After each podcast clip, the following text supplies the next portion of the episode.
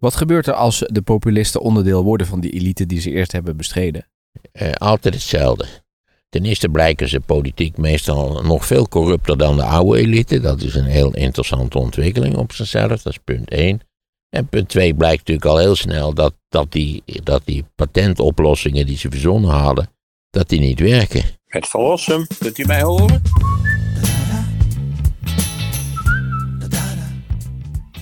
Ga een herdruk eh, produceren met, met een uitgebreide herdruk van het boekje over, eh, over het Nederlandse populisme.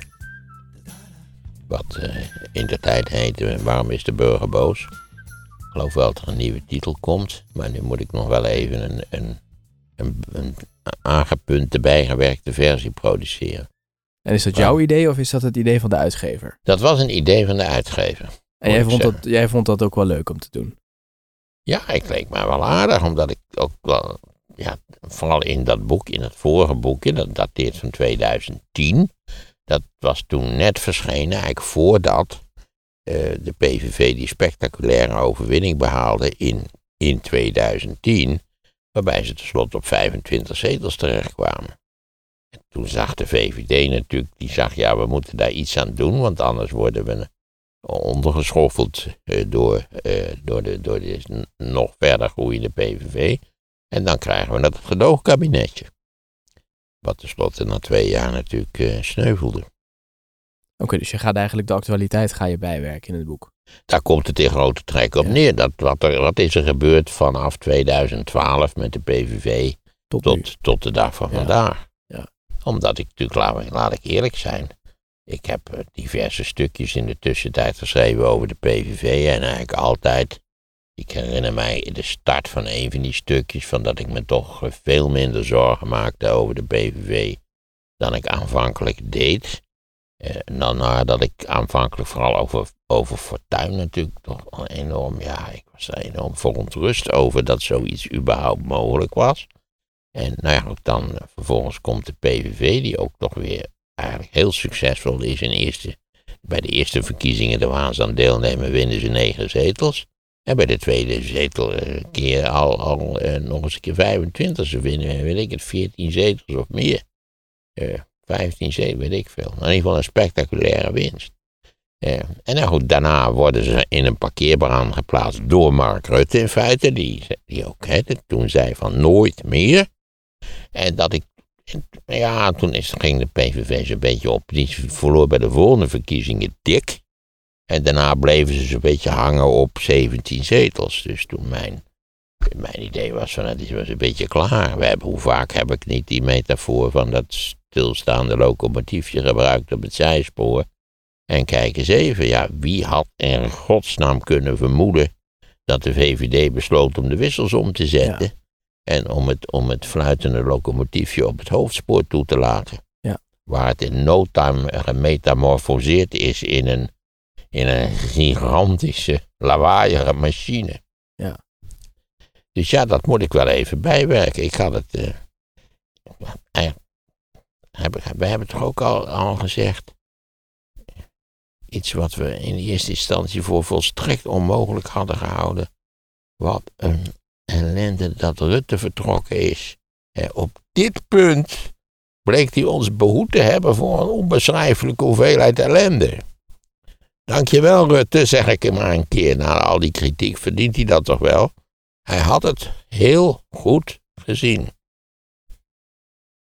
Ja, al heeft hij nu wel gezegd, ik ben het eens met je Zilkes dat ze... Ja, dat moet hij natuurlijk doen. Hij, hij wil natuurlijk niet... Uh, Wees ook alweer, je moet, mag moet niet in de tent inpiezen, maar je moet de tent uitpiezen. Dat is, ja, dus ik, kan, ik heb daar verder wel begrip voor. Maar hij moet zeggen, intern moet hij toch wel denken van, ik, ik had gelijk. Maar als hij door was gegaan, had hij weer dezelfde tactiek uh, toegepast. Dan had hij weer gezegd, denk ik, uh, uh, we, we, sluiten je uit. Ja, zeker. Ja. Zeker. Ja, ja, en had, had dat ook maar gedaan. Dan zaten we, hadden we gezegd, nou ja, hij is weer terug ja. op het doodspoor. Precies. Dus dat u niet gaat zeggen van ach, hij is oud, of hij is verward, of hij is obsessief. Ik heb graag concrete argumenten. Een keurig lijstje met ook begrijpelijke tegenargumenten. Ja. Waarvan u denkt, nou, dat vind ik toch wel heel nuttig eigenlijk. Ja. En, een, en het punt van hij is geobsedeerd door Wilders is geen argument. Nee, dat is geen argument natuurlijk. Het kan best zijn dat het geobsedeerd zijn door Wilders, dat dat heel goed eh, te verantwoorden valt. Ja. ja. Bovendien valt het nogal mee. Ik ben geobsedeerd de feiten door het populisme. En het feit dat. Kijk, de problemen waar het populisme in principe een antwoord op lijkt te zijn, zijn concreet. En, en dat mensen het vervelend vinden dat die dingen gebeurd zijn, is volkomen begrijpelijk. Is volstrekt juist. Er stond een hele leuke column van Arjen van Velen in de kwaliteitskrant van vandaag, van zaterdag. Niet waar, waar hij zo'n hele opsomming geeft. Allemaal volstrekt correct. Maar dan moeten we weten hoe het komt. En er is een oorzaak. Namelijk een beleidsideologie die nu al enkele decennia oud is. En die systematisch op vrijwel elk terrein tot een onbecijfelijke hoeveelheid ellende geleid heeft. En daar moeten we vanaf. Maar dat betekent dat dat hele beleidsapparaat, wat doordezemd is van deze opvattingen, dat dat aangepast moet worden. Hmm. Daar gaat nou die club van omzicht om. En heb je ook linkspopulisme waar je gefascineerd door bent? Er is ook wel linkspopulisme, maar daar hebben we op dit moment in de wereld buitengewoon weinig last van. Wat is een voorbeeld van linkspopulisme? Nou, in de tijd natuurlijk, het, het, populisme in de jaren zeventig was linkspopulisme in de zin dat het een soort opstand was tegen de, de groeiende belastingdruk. Dat, hè, je had die Deense man, dat, was eigenlijk, dat waren een van de eerste signalen van populistische revolte in, in Europa. Maar het populisme is op zichzelf, is het populisme, kan links en rechts zijn. Het kan allebei tegelijkertijd zijn. Hmm. Maar het populisme vertoont altijd heel specifieke eigenschappen. Het richt zich tegen de elite. Uh, het wordt meestal geleid door een charismatische voorganger. Die echt de vertolker is van al die emoties die, die leven. En bovendien zal het populisme altijd zeggen: wij zijn het volk. Wij zijn het volk. Andere mensen die met andere partijen, dat zijn volksverraders. Die, die doen het niet goed. Wij hebben gewoon altijd gelijk. Wij zijn een van jullie. Ja, wij zijn wij vertegenwoordigen de diepste gevoelens van het volk. Hmm. Het probleem is dat het volk in deze zin niet bestaat. We hebben net verkiezingen gehad en, en, en daar zegt men, ja, het volk heeft gesproken. Zeker, het volk heeft gesproken, dus 77% is opgekomen om te stemmen. Dat is verhoudingsgewijs heel goed, ook internationaal slaan we daarmee een fatsoenlijk figuur. Alleen heeft het volk niet op één partij gestemd, zoals nu velen geheel onterecht menen op te merken. Het volk heeft, ik geloof, veertien verschillende partijen gestemd. Ja.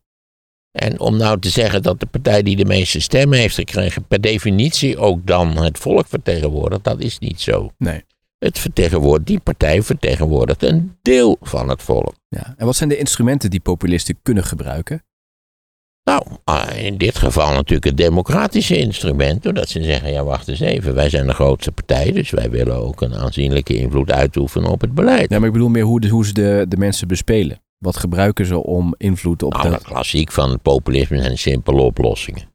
Als wij aan de macht komen, dan gaan we, de, gaan we een hek om Nederland zetten. We gaan uit de EU, we gaan terug naar de gulden. Dan zul je zien, dan, dan, dan zal dat, dat gezellige dorp wat wij vroeger waren, dat zal weer oprijzen als het ware uit de polder. Nee, jammer genoeg zijn er geen simpele oplossingen. En dat simpele, dat vertaalt Er zijn wel betere oplossingen voor sommige dingen. Ja. Maar ongelukkigerwijs is de partij die nu in Nederland de grootste is geworden, heeft een programma wat in essentie in feite onuitvoerbaar is. En dat, dat is natuurlijk een enorme worsteling voor diegenen die geacht worden samen met die partij een regering te vormen. Ja.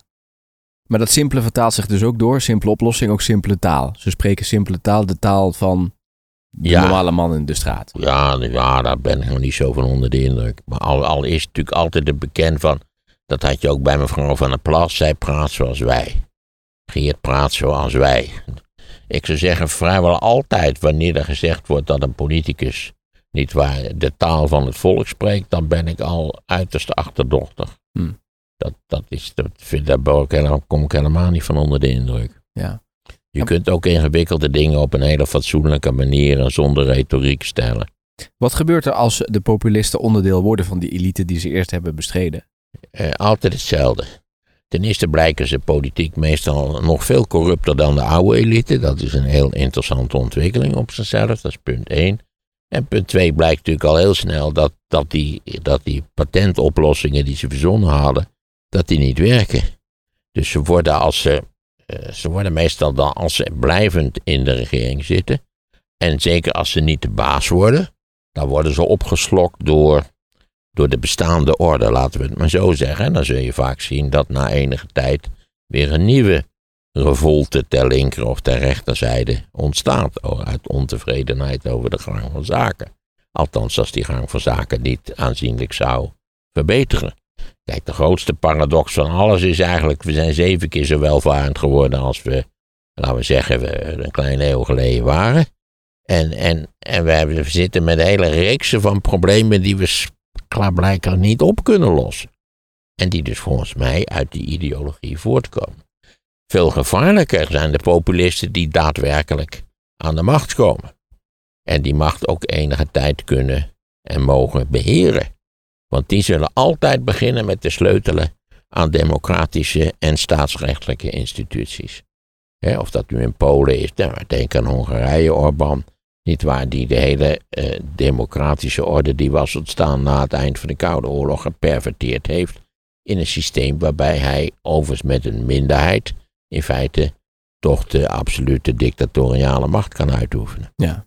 En dat is natuurlijk wat je tot elke prijs moet zien te vermijden. Er zijn dat wel andere systemen. Hè? Dat, wij hebben coalitie. Het zijn andere systemen, maar dat systeem. Orbán heeft het systeem grondig veranderd. En wel zo dat de minderheid de macht kan grijpen. Hmm. Je ziet dat in feite natuurlijk ook in de Verenigde Staten. Waardoor het systeem en gebreken in het systeem.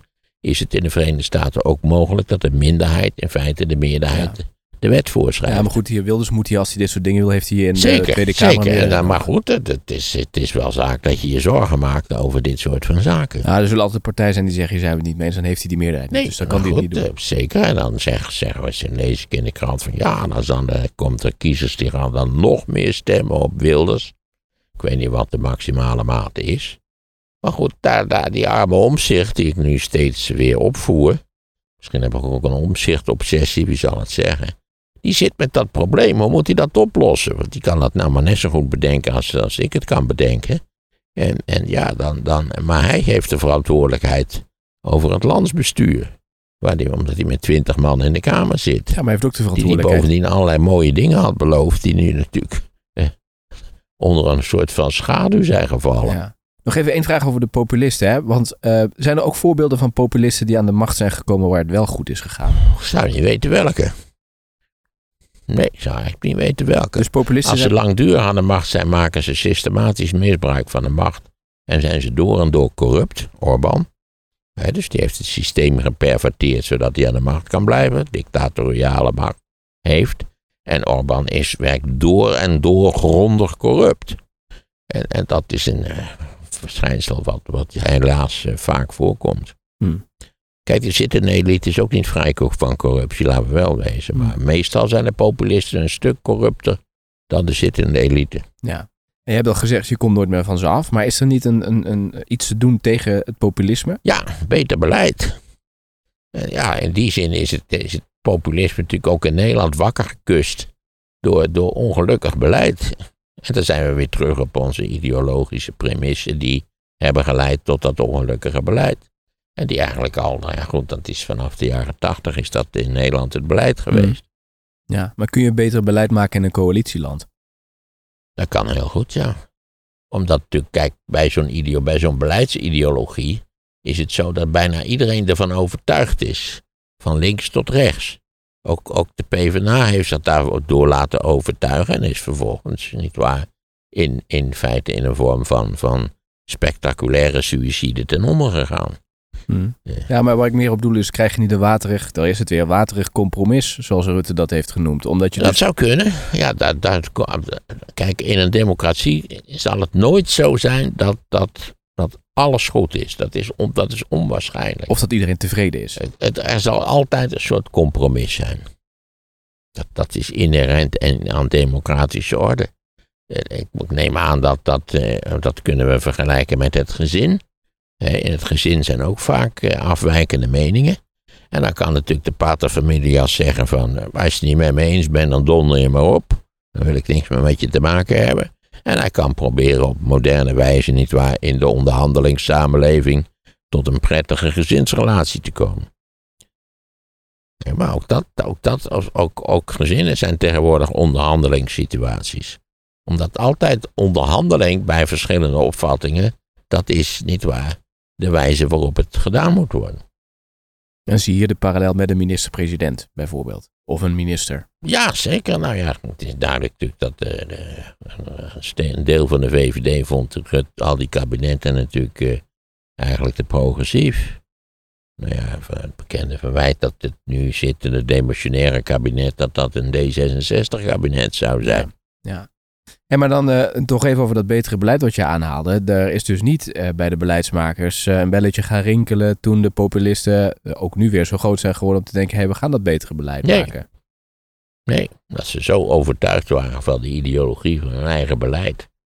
En wat zelfs in gevallen waar het evident totaal was misgelopen, hebben ze daar iets van geleerd. De toeslagenaffaire, nee, niks. Ze hebben er niks van geleerd. Hmm. Degenen die protesteerden zijn eruit gegooid of weggepromoveerd, of weet ik wat ze ermee gedaan hebben. Ja.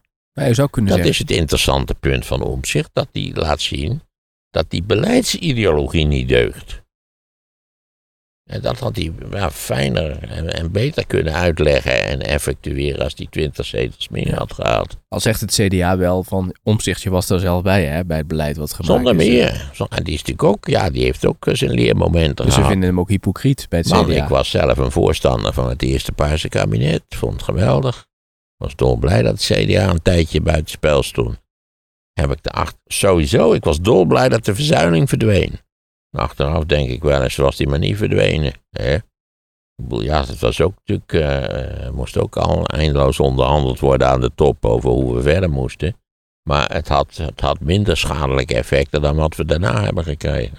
Want natuurlijk een groot deel van die, dat, dat, dat rare toneelstuk wat we nu in Nederland opvoeren sinds Pim Fortuyn, hè, elke vier jaar een nieuwe verlossen, dat heeft natuurlijk eigenlijk, is direct gerelateerd aan de ontzuiling aan het feit dat vroeger mensen gewoon eh, een onderdeel vormden van een specifieke religieus, culturele en politieke gemeenschap. Eh, en ook handelden en stabiel handelden naar de opvattingen van die gemeenschap. Niet waar? En die zijn er niet meer. Die zijn verdwenen. Want er was natuurlijk ook aan, aan de, ook de Partij van de Arbeid, de Sociaaldemocratie, had ook zijn kranten en allerlei instituties enzovoort. Maar ook dat is verdwenen. En het is het, de christelijke kant is in de afgelopen decennia afgetakeld en verdwenen. He? Waarbij je zelfs kunt zien dat daar waar die christelijke instituties nog redelijk in stand zijn, en waar er een gevoel van gemeenschap bestaat, zie je dat er weinig populistisch gestemd wordt. Maar een deel van het electoraat is zijn verbinding met een, laten we zeggen, cultureel-politieke gemeenschap, religieuze gemeenschap verloren. En zwerft dus ontworteld rond, laten we het maar zo zeggen. En, en hoopt elke vier jaar weer dat, dat het nieuwe heiland alles in orde gaat brengen. Ja. En maar ja, wat, wat heeft heiland Pim heeft niks uitgewerkt en iets aan ellende veroorzaakt. En vervolgens zijn we doorgegaan op dat traject. He, hebben we natuurlijk geëerd gekregen. Uh, die waar ook natuurlijk niet veel nuttigs uitgekomen is, zei dat hij nu plotseling. Uh, ja, het is alsof mensen zeiden: God, we hebben nog een eiland in voorraad. We hebben er nog een uit van vroeger. Die, laten, we die, laten we nou met die proberen. Ja, en, en nou ja, denk aan mevrouw van der Plas. Binnen een jaar totaal afgebrand. Uh, want dat is het wel karakteristiek voor deze kiezers natuurlijk. Dat ze volkomen trouweloos zijn. Dat, ze denken steeds weer dat, dat ergens aan de horizon het licht gloort.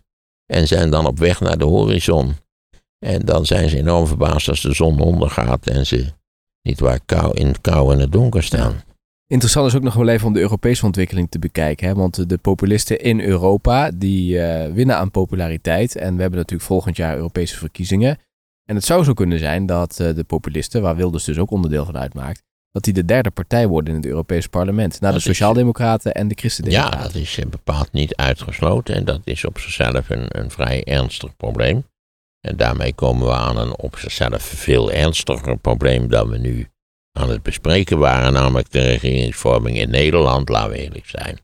Nederland is een stadsgewest uh, in, in een groter geheel, namelijk de Europese Unie. En daarvan, daaraan zal denk ik structureel niet zo heel veel veranderen. Wel een land met grote invloed, hè? Ja, maar die zijn we kwijt. Dus die, die hebben we nu kwijtgespeeld. We zullen onze invloed weer helemaal opnieuw moeten Door opbouwen. de winst van Wilders bedoel je? Ja. Nou, ik, ik hoorde Rutte, die was in de Verenigde Staten. Hè, en uh, Jair was het volgens mij, die vroeg van, hij heeft, uh, vroeg ze nog naar Wilders. En toen zei hij nee. En hij was ook in Londen bij de premier. Ook daar geen vraag over Wilders. Nee, maar je weet wie de invloed heeft. Dat is, dat is Rutte, niet Wilders.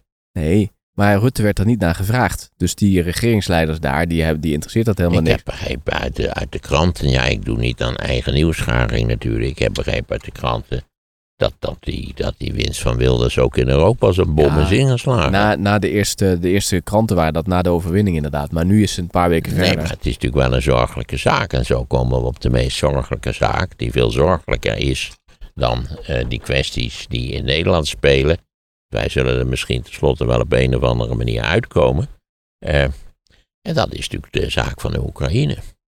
Uh, de Senaat heeft het, het, bedrag geblokkeerd. Ik heb nog min of meer goede hoop dat, dat daar nog wel een compromis uh, uit zou kunnen In rollen. Amerika bedoel je nu, hè? Ja, omdat dat toch een deel van de Republikeinen ook wel vindt dat de Oekraïne geholpen moet worden. Hij doet het wel, ik zie mezelf. Ja, ik zie je ook In mini-versie. Ja, met een mooie rode paraplu. Oh ja, die zie ik ook, ja. Ja, Ja, het zal u luisteren. Het getikkel van, de, van de, de geluidskwaliteit wordt weer gehinderd door de klimaatverandering. Want ik heb er nu niks meer over gehoord. Nu we het gezegd hebben, Het regent weer. De vorige keer was dat mensen het niet konden plaatsen. Dus ze wisten niet wat voor geluid het was. Ah, maar het is wel een gezellig geluid. ik hè? vind het ook gezellig, ja. Een Zeker. beetje onder moeders paraplu, onder Audi's paraplu. Ja. Zoiets dergelijks. Zo'n lied zou er eigenlijk gecomponeerd moeten worden. Ja, het is natuurlijk een, een hele dramatische zaak. Ten meer natuurlijk omdat, als ik het begreep, eh, Orbán tijdelijk ook de besluitvorming in de EU heeft stilgezet met allerlei eh, ultimata. Het blijft natuurlijk idioot dat dat kleine klotenland, dat Hongarije, met die afschuwelijke Orbán natuurlijk toch een soort, soort gijzelingsactie kan uitvoeren. Door die unanimiteitsregel als het om belangrijke kwesties gaat. We moeten daar op een of andere manier, mijns inziens, een eind aan maken. Want ja, als de, als de Oekraïne op verlies komt te staan, als we eigenlijk allemaal na twee jaar denken, ach god, we hebben ons er enorm over opgewonden, weet je niet. Eh, Zelensky reist er rond en de tranen hebben gevloeid. We zouden eeuwig pal staan voor Europa. En na, na twee jaar, niet waar, zijn we eigenlijk al zover dat we denken, nou ja, waar is dat eigenlijk goed voor? Het kost geld, laten we dat maar niet doen. En heel veel geld. Ja, en, en Orbán ongetwijfeld ingefluisterd door die afschuwelijke Poetin, waar hij zo goed mee is. Die eh, zal proberen dat zozeer, zo veel mogelijk te minimaliseren. Dus als in, en in Europa, in de EU en in Amerika twijfel is aan hulpverlening aan de Oekraïne, dan is dat een ongelooflijk structureel zorgelijke zaak. Omdat een overwinning van Poetin, zover zijn we nog niet, maar dat, dat betekent toch dat, er, dat de verhoudingen verschu- verschuiven.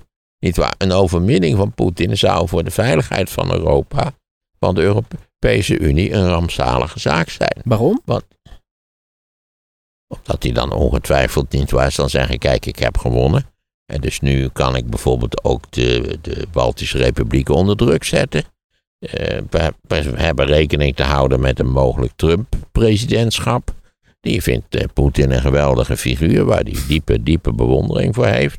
Eh, dus dat betekent dat in feite heel Oost-Europa, het hele voormalige, hoe zal ik het zeggen, cordon sanitair van de Sovjet-Unie, onder druk komt te staan van Poetin. En dat dient tot elke prijs vermeden te worden, omdat dat nogmaals de strategische positie van Europa fundamenteel ondergraaft. Dat zijn wel NAVO-leden, hè? Ja, maar ja, ook de NAVO wordt onzeker als Trump president van de. Verenigde Staten wordt. Maar ja, daar moet je wel rekening mee houden.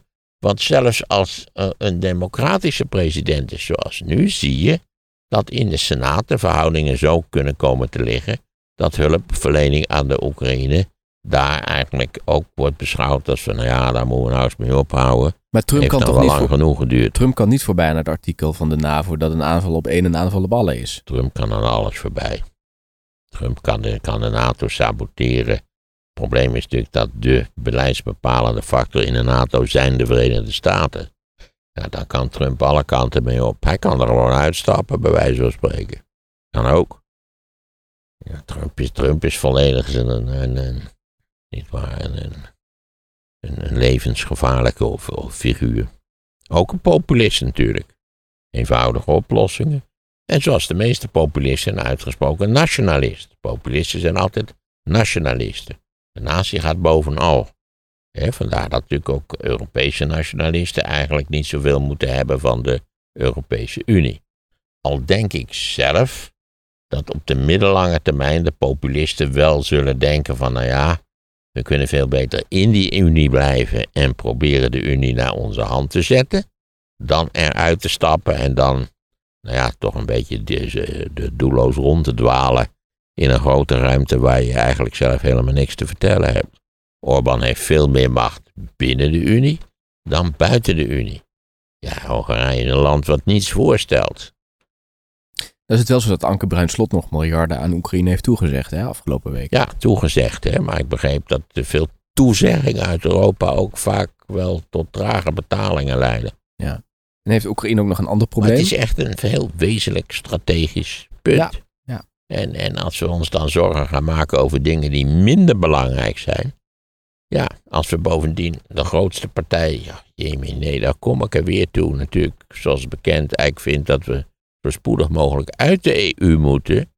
Ja, je kan voorstellen dat om zich dat ook eh, ter tafel brengt in de gesprekken. Ja, dat is dus een van die struikelblokken waarvan ze zeggen, als hij daaraan vasthoudt, ja, dan hoeven we sowieso niet door te nee, praten. Nee, dan houdt het ook meteen op. Ja. Zo is het. Maar dat is dus goed. Zo kunnen we heel simpel concluderen. Of Geert is bereid om al zijn essentiële programmapunten op te geven. Of dit, dit overleg leidt tot niks. Ja, maar dat is, kijk, dan, daar, daar hebben we het al eerder over gehad. Ik denk dat de mensen die op hem gestemd hebben, uh, die dus niet vaste PVV-stemmers zijn, dat die dit punt van uit de euro, daar zijn ze het helemaal niet mee eens. Nee joh, daar voelen ze natuurlijk niks voor. Dus dat hij dat laat vallen, vinden ze niet erg. Ja, daar hebben ze helemaal niet over nagedacht. Nee, dus dan kan hij dat prima maar als hij dat laat vallen, is de vraag wat hij dan wel precies wil. Nou ja, ik denk dat er een paar punten... Kijk, op migratie vinden dan, ze elkaar. Dan, dan, zit je op, op het migratiepunt. Ja, maar daar vinden ze elkaar Maar iedereen begrijpt dat op het migratiepunt ook vergaande concessies zullen moeten worden gedaan. Ja, maar daar zijn ze het wel alle vier eens. Er komen geen geëlektrificeerde hekken om Nederland te staan. Nou ja, Niet waar? Kijk naar Duitsland. Uh, we gaan aan de kennismigratie gaan we geen eind maken. Zo klaar als een klontje. Uh, Duitsland heeft de grenscontroles weer ingevoerd. Ja, dat, is, dat in principe zal uh, elk lid wat het Schengen-akkoord heeft getekend, kan tijdelijke grensakkoorden, grensbewaking invoeren, maar niet anders dan tijdelijk. Heb je gezien hoe dat ging? Er was gewoon uh, iemand die er dan verdacht uitzag. Of opvallend zo, komt u maar eens even naar de kant toe. En dan gaan we eens eventjes uh, ja, controleren. Dat iedereen begrijpt natuurlijk dat serieuze, echte grenscontrole in Europa helemaal niet mogelijk nee, is. Nee, er was zo'n man die zei van dat hebben ze bij de DDR geprobeerd. En dat was de beste beveiliging ooit. En zelfs daar konden mensen nog de grens Zeker, over. Zeker, ja. Ik heb ook wel eens mensen over de grens gesmokkeld. Namelijk Hongaarse kennissen van mij die geen visum in Nederland, voor Nederland hadden. Dus jij was een mensensmokkelaar? Ja, dus we hebben een, een, een, grensovergang gezocht, ik zal niet zeggen waar, waar we vrijwel zeker waren dat daar helemaal geen enkel toezicht was. Die zijn er natuurlijk aan de, in, in relatief grote aantallen. En, en, we waren toch een klein beetje zenuwachtig. Maar ze hebben een hele prettige week hier in Nederland gehad. En wat is jouw ervaring dat het met die controles wel meevalt? Ja, natuurlijk. En Europa zit zo in elkaar dat er niets meer te controleren valt aan de grenzen. Ja, je kunt op de grote de grote grensovergangen kun je natuurlijk lui met petten zetten. En de buitengrenzen kun je goed bewaken, eventueel. Nou, alsof dat, alsof dat een mogelijkheid is. De buitengrens van Europa zijn al helemaal niet te bewaken. Dan zullen we toch die, die, die hele organisatie wel heel grondig moeten herzien en uitbreiden. Wil dat enige effect sorteren. Maar misschien gaat ook wel... vergeet niet dat je met een roeiboot eh, kun je van, van Afrika naar, naar Spanje roeien. Maar misschien gaat er ook wel een uh, effect uit van alleen al het verhaal van... hé, hey, let op, Duitsland controleert, de Europese Unie controleert... dat die smokkelaars dan toch denken van... Ik betwijfel het. Als er nou iets duidelijk is geworden natuurlijk... dan zijn dat die migratiestromen... dat, dat zijn mensen die, die, waar, die bereid zijn enorme risico's te leven... ook met hun eigen leven, dat weten ze heel goed... Dus ja, als je dat die risico's bereid bent te nemen, dan ben je ook wel bereid om eens even te zoeken naar een andere grensovergang. Ja. Lijkt mij. Ja. Nee, dat, dat niet. Dan zal Frontex dus heel iets anders moeten worden dan het nu is. Daarom, ik wijs erop dat het migratie dat dat niet een simpel punt is. Zolang wij dus niet, en iedereen zal toegeven dat dat ook helemaal niet werkt. Hè? Stel voor dat wij Nederland nou voorzien van een elektrische bewakende uh, grens, grenzen. Hoewel je dan altijd denkt, moeten we, moeten we dat Limburg er dan bij doen? Dat is een enorme hoeveelheid werk met dat hek in Limburg. Je kunt natuurlijk beter maar dan Limburg... Uh, je hebt toch een keer een verhaal verteld over een man die het plan had om inderdaad uh, uh, een grens te trekken en dan bij Eindhoven gewoon uh, rechtsaf te steken richting Zeeland en dan... Nee, die man, dat was ik dan waarschijnlijk. Maar je had een man in de 17e eeuw die zei, ja, laten we nou eens even kijken naar die republiek. Die man heette Pieter de Lacour. Een, een Amsterdamse regent, bij mijn weten. En die zei, ja, laten we nou eens even naar die republiek kijken. Wij, wij verdienen massas geld in de republiek. Wij zijn enorm succesvol. Heel, heel juist. De republiek was in allerlei opzichten de meest succesvolle staat van de 17e eeuw. Eh, maar ja, wat hebben we aan die buitengewesten? Wat moeten we daar met, met, met Helmond en, en, en daar hebben we allemaal niks aan. Dus die had het voorstel om door de Gelderse Vallei een, diepe gracht te graven. Waardoor eigenlijk de, de, de, de Randstad, die toen eigenlijk in allerlei opzichten ook al bestond. Hè, denk aan Amsterdam, Leiden, Delft, Rotterdam enzovoort. En dan Utrecht. Eh, dan, dan, dan hoeven we al die buitengewesten ook niet meer te helpen. We ook geen vestingen eh, in te richten, niet waar, om ons te verdedigen tegen eventuele buitenlanders. Dat was Pieter Lacour.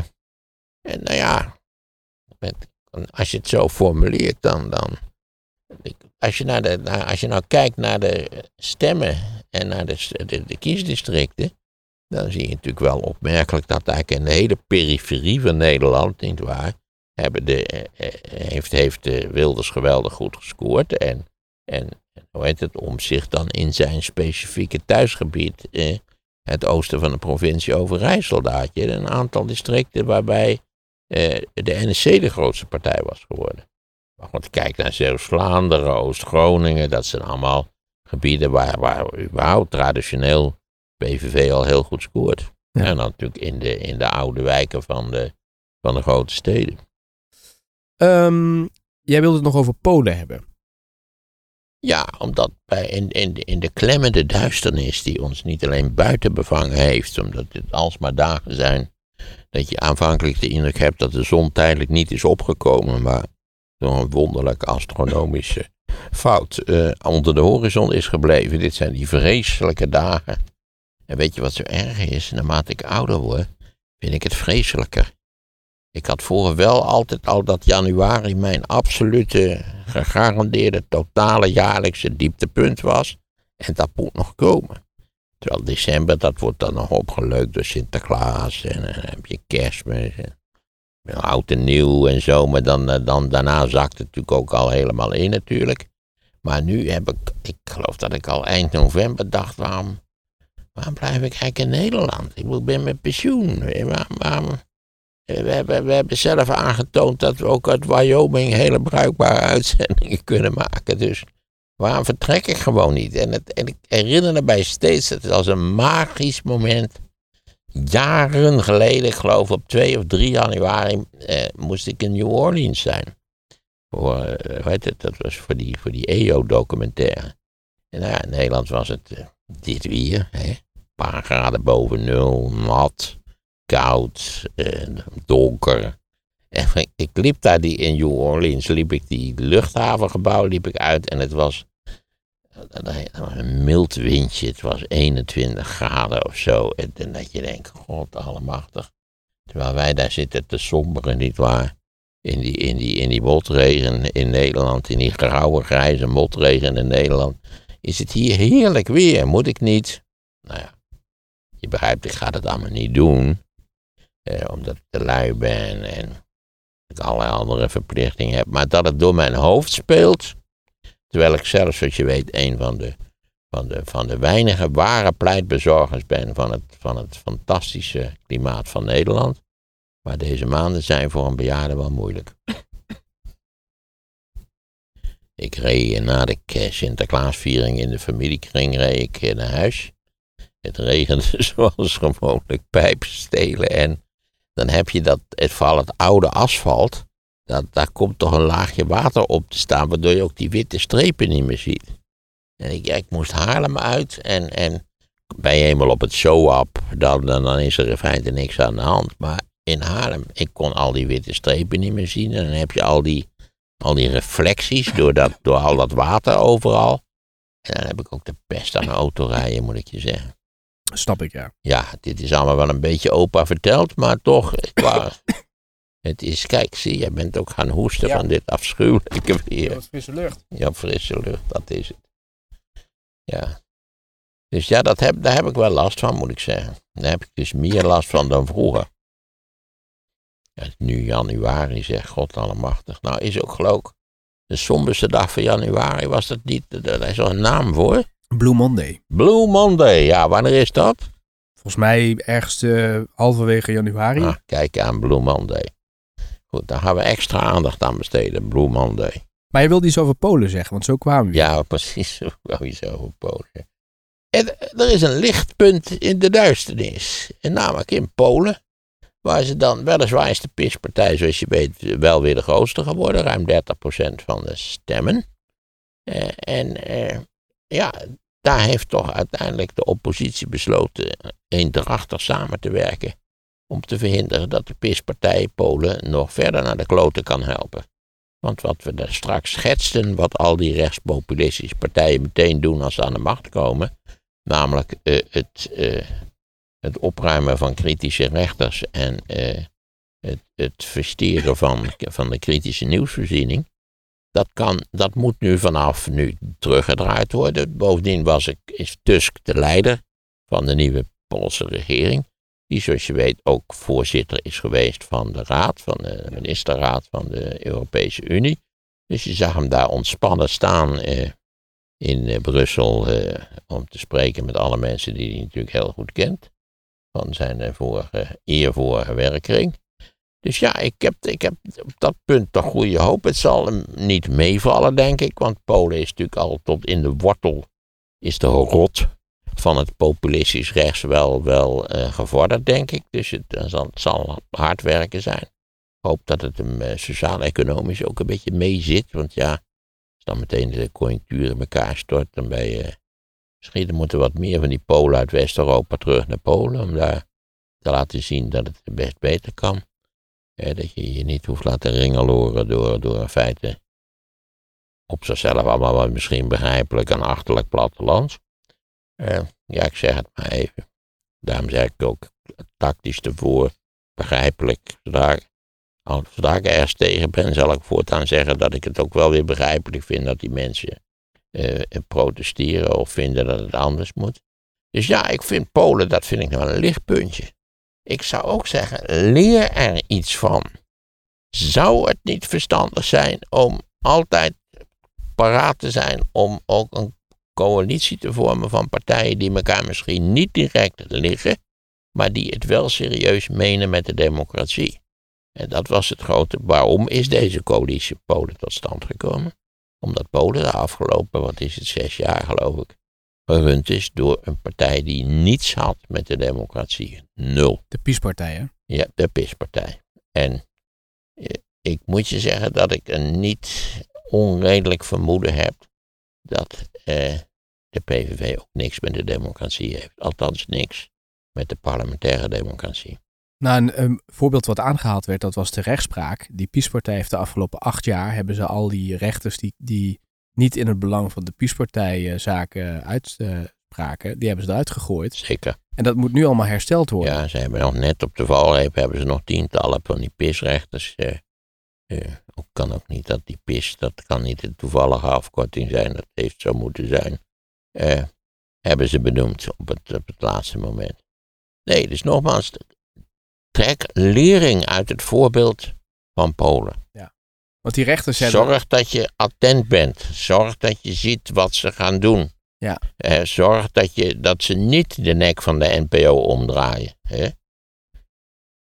Want die uh, goede rechters in Polen, die hadden zich verenigd. En die zeiden, we hebben het maar, nou ja, we hebben het maar net overleefd. Het waren acht zware jaren, maar we hebben het overleefd. Ze hadden ook een, een, een actiebijeenkomst om ervoor te zorgen dat er dus weer goede rechters uh, op al die plekken komen. En dat blijkt nog niet zo makkelijk te zijn, want degene de, die daarover beslist is die president. En die is nog van Pieshuizen. Dus we zijn bang dat die dat nog allemaal ja, sowieso. Die, die Doeda, die zit er nog, ik geloof, tot volgend jaar, tot eind volgend jaar. En die zouden allemaal nog tegen kunnen stemmen. Ja, die heeft ook op een reeks van terreinen nog vetorechten. Dus het zal niet simpel zijn. Nee. Maar het is, een, het is gebeurd. Dat is een positief feit. En ik zou zeggen, leer er iets van. Er komt een moment dat rechtspopulisme niet waar een directe bedreiging is van je democratie.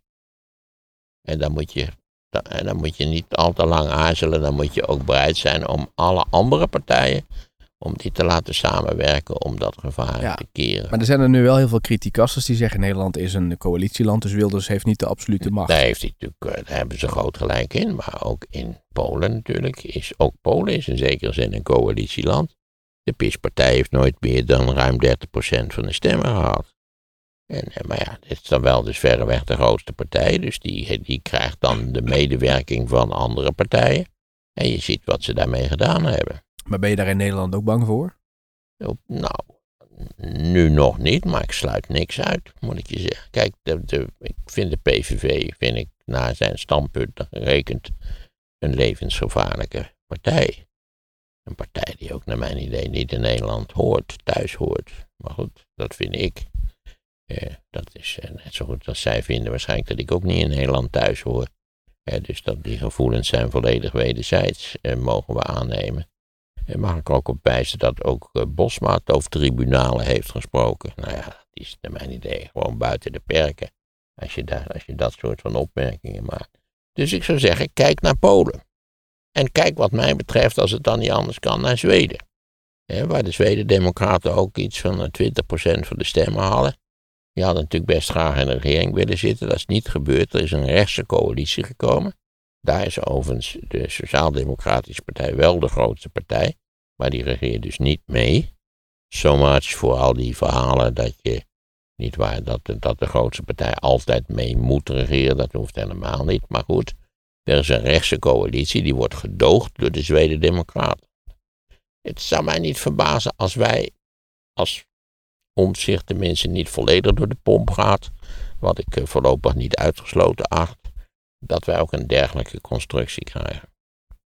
Dan zou ik dat, ja, want het blijft, het blijft ongelukkig. Dank u wel, VVD, dat u dit fantastische ongeluk georganiseerd heeft. U, u, het beste zou, zou de, de huidige VVD'ers, of althans de top van de partij, adviseer ik om het scenario voor een rampenfilm te schrijven. En, en dan, dan kun je dat ongeluk kun je ook metaforisch maken door, door een echt enorm ongeluk. Dat schijnt ook bij, bij filmopname enorm lastig te zijn om zo'n complex ongeluk te filmen. Maar die VVD'ers die hebben daar denk ik wel slag van. Ik denk dat die in Hollywood nog een, een, hele carrière tegemoet gaan. Er zijn natuurlijk ook Nederlanders bang die zeggen van ja, dat die benoeming van Bosma is een eerste stapje in nog meer invloed van eh, de PVV. En dat is. Uh... Nou ja, dat, als Bosma het goed doet, dan heeft dat met de invloed van de PVV niks te maken. Dan is hij inderdaad een objectieve en competente voorzitter. En ik begrijp dat hij in het verleden dus wel inderdaad dat gedaan heeft. Nou, dat is ook nog wel een onderwerp waar we over door kunnen praten uh, in de live podcast. Die komt eraan op 10 januari. Uh, de website voor de tickets is inmiddels live. Dus uh, mocht je erbij willen zijn, de 10 januari, check dan de link in de show notes, want dan kun je vanaf nu kaartjes bestellen. Dat u niet gaat zeggen van ah, hij is oud, of hij is verward, of hij is obsessief. En toen zei die man, ze denken dat u een pastoor bent. Luister tijdens de kerstvakantie de live podcast terug. Zegt Gorbachev, ik vind het schandelijk. Over Amerika na de Koude Oorlog. Ah, dat is een leuke vraag. En heel veel andere zaken. Jij bent verantwoordelijk voor al die klote troep. De link staat in de show notes. ESG is een hot topic op dit moment. Want veel bedrijven moeten binnenkort aan allerlei duurzaamheidsregeltjes voldoen, bedacht in Brussel. Alleen zijn die bedrijven er niet echt klaar voor en weten ze ook niet wat ze nou precies moeten doen. Stephanie Rotterhuis van KPMG Nederland praat erover in de podcast Sea Level. Je luistert de aflevering nu via de link in de show notes.